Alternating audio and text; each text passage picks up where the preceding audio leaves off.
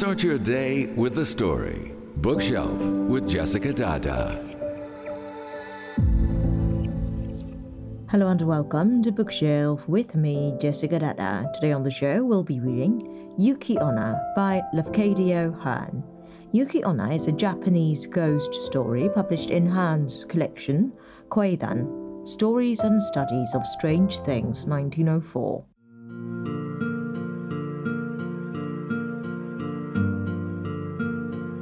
Alright, time to read Yuki Onna by Lafcadio Hearn. I hope you have the heart for it.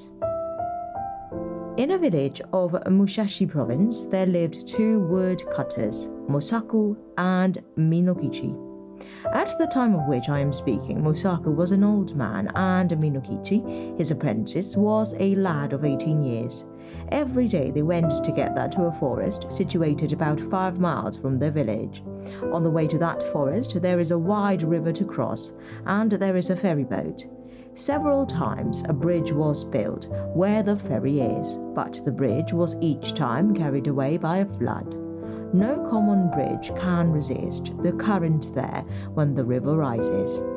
Mosaku and Minokichi were on their way home one very cold evening when a great snowstorm overtook them. They reached the ferry and they found that the boatman had gone away, leaving his boat on the other side of the river.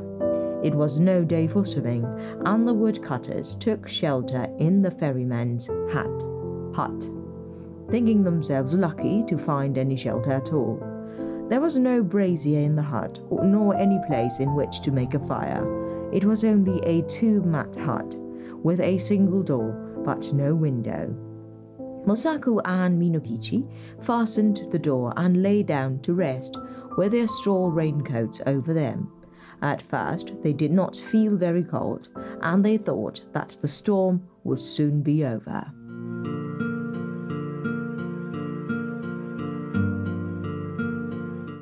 Man almost immediately fell asleep, but the boy, Minokichi, lay awake a long time, listening to the awful wind and the continual slashing of the snow against the door.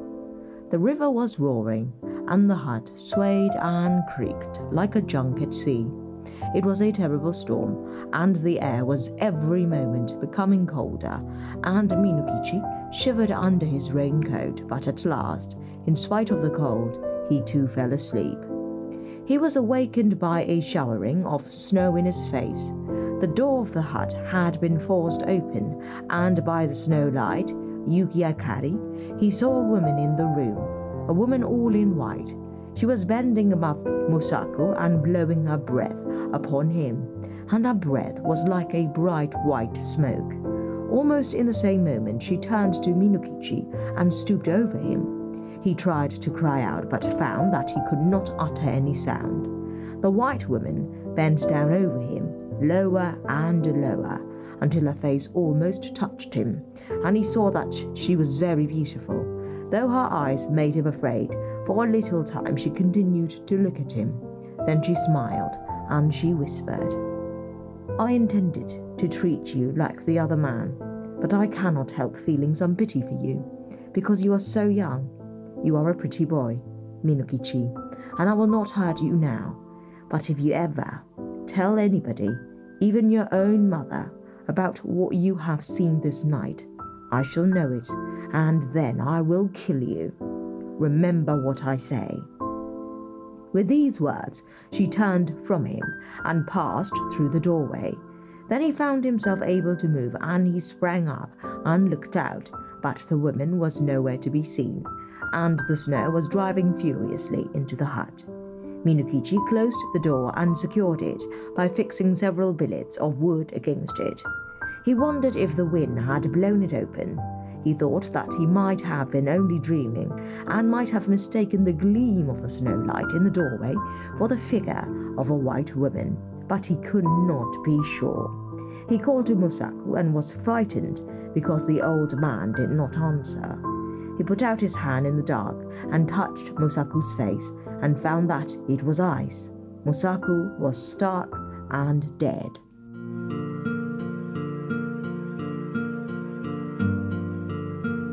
This is Bookshelf, and we are reading Yuki Onna by Lafcadio Hearn, which we will continue to read after this. Hi, hello. Your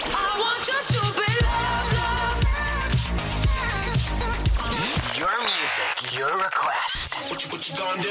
all day, all night, all day, all night. On 96.1 FM. Back to the story. By dawn, the storm was over, and when the ferryman returned to his station a little after sunrise, he found Minokichi lying senseless beside the frozen body of Mosaku. Minokichi was promptly cared for and soon came to himself, but he remained a long time ill from the effects of the cold of that terrible night. He had been greatly frightened also by the old man's death, but he said nothing about the vision of the woman in white. As soon as he got well again, he returned to his calling, going alone every morning to the forest and coming back at nightfall with his bundles of wood which his mother helped him to sell.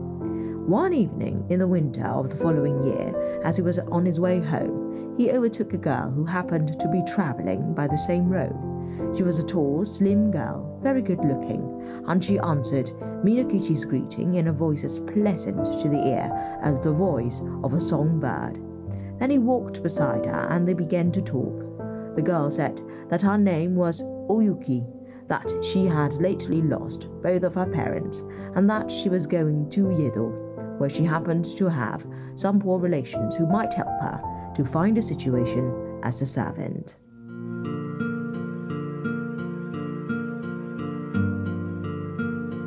You're listening to Bookshelf with me, Jessica Dada. On Bookshelf, we read interesting and thought provoking stories. We do this every weekday morning, 6 to 7 am. We're on the air across Myanmar on FM, 96.1 FM for Yangon, 96.5 for Mandalay, and 96.7 for Naypyidaw. Today we are reading Yuki Onna by Lafcadio Hearn, and we'll carry on with the story after this.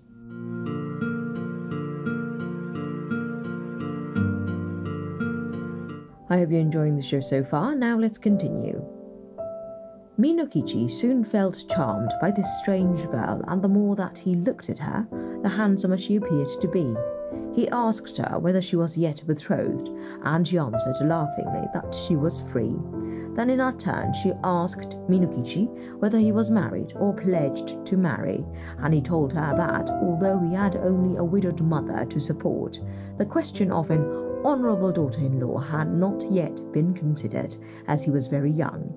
After these confidences, they walked on for a long while without speaking, but, as the proverb declares, Kiga arriba, mimoguchi hodo ni mono wo iyo. When the wish is there, the eyes can say as much as the mouth. By the time they reached the village, they had become very much pleased with each other, and then Minokichi asked Oyuki to rest a while at his house. After some shy hesitation, she went there with him, and his mother made her welcome and prepared a warm meal for her. Oyuki behaved so nicely that Minokichi's mother took a sudden fancy to her and persuaded her to delay her journey to Yedo. And the natural end of the matter was that Yuki never went to Yedo at all. She remained in the house as an honorable daughter in law. Let's go. This is your radio. Hi everyone. On my radio. Appreciate it. You're on MI Radio. Oyuki proved a very good daughter in law when Minokichi's mother came to die some five years later. Her last words were words of affection and praise for the wife of her son. And Oyuki bore Minokichi ten children, boys and girls, handsome children, all of them, and very fair of skin.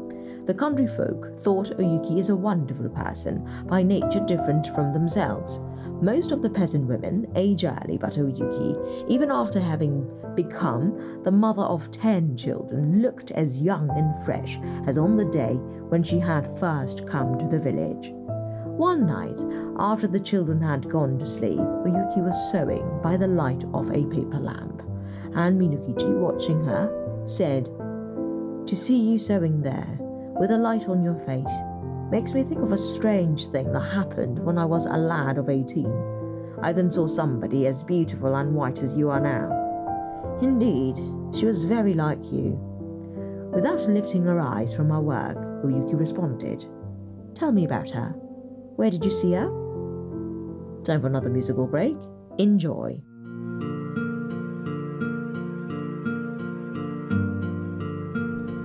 You are listening to Bookshelf with me, Jessica Dada, here on MI Radio. We do this every weekday morning, 6 to 7 a.m. If you like our show and want to find out more, do visit our website, miradio.com.mm, or our Facebook page, MI Radio Myanmar. Right, we'll be reading the rest of the story after this.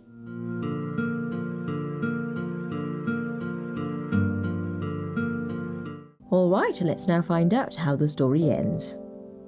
Then Minokichi told her about the terrible night in the ferryman's hut, and about the wide woman that had stooped above him, smiling and whispering, and about the silent death of old Mosaku. And he said, Asleep or awake, that was the only time that I saw a being as beautiful as you. Of course, she was not a human being, and I was afraid of her, very much afraid, but she was so white.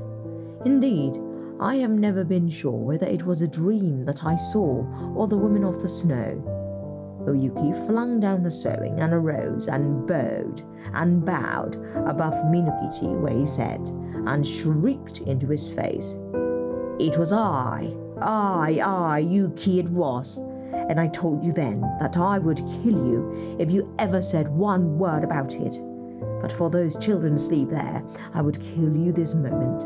And now you had better take very, very good care of them, for if ever they have reason to complain of you, I will treat you as you deserve. Even as she screamed, her voice became thin, like a crying of wind. Then she melted into a bright white mist that spired to the roof beams and shuddered away through the smoke hold. Never again was she seen. End of Yuki Onna by Lafcadio Hearn.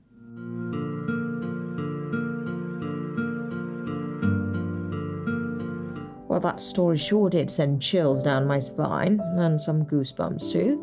Anyway, it's now time to say goodbye. I am Jessica Dada, and join me next time for more interesting short stories here on MI Radio. Bye for now. Are you a fan of MI Radio? How did you feel? entertaining radio hosts, exciting different programs. နိုင်ငံတကာသချင်းကောင်းလေးကိုလည်းအမြဲတမ်းနှားထောင်ရတယ် ကျွန်တော်က English သချင်းတွေပဲနားထောင်ပြပါတယ်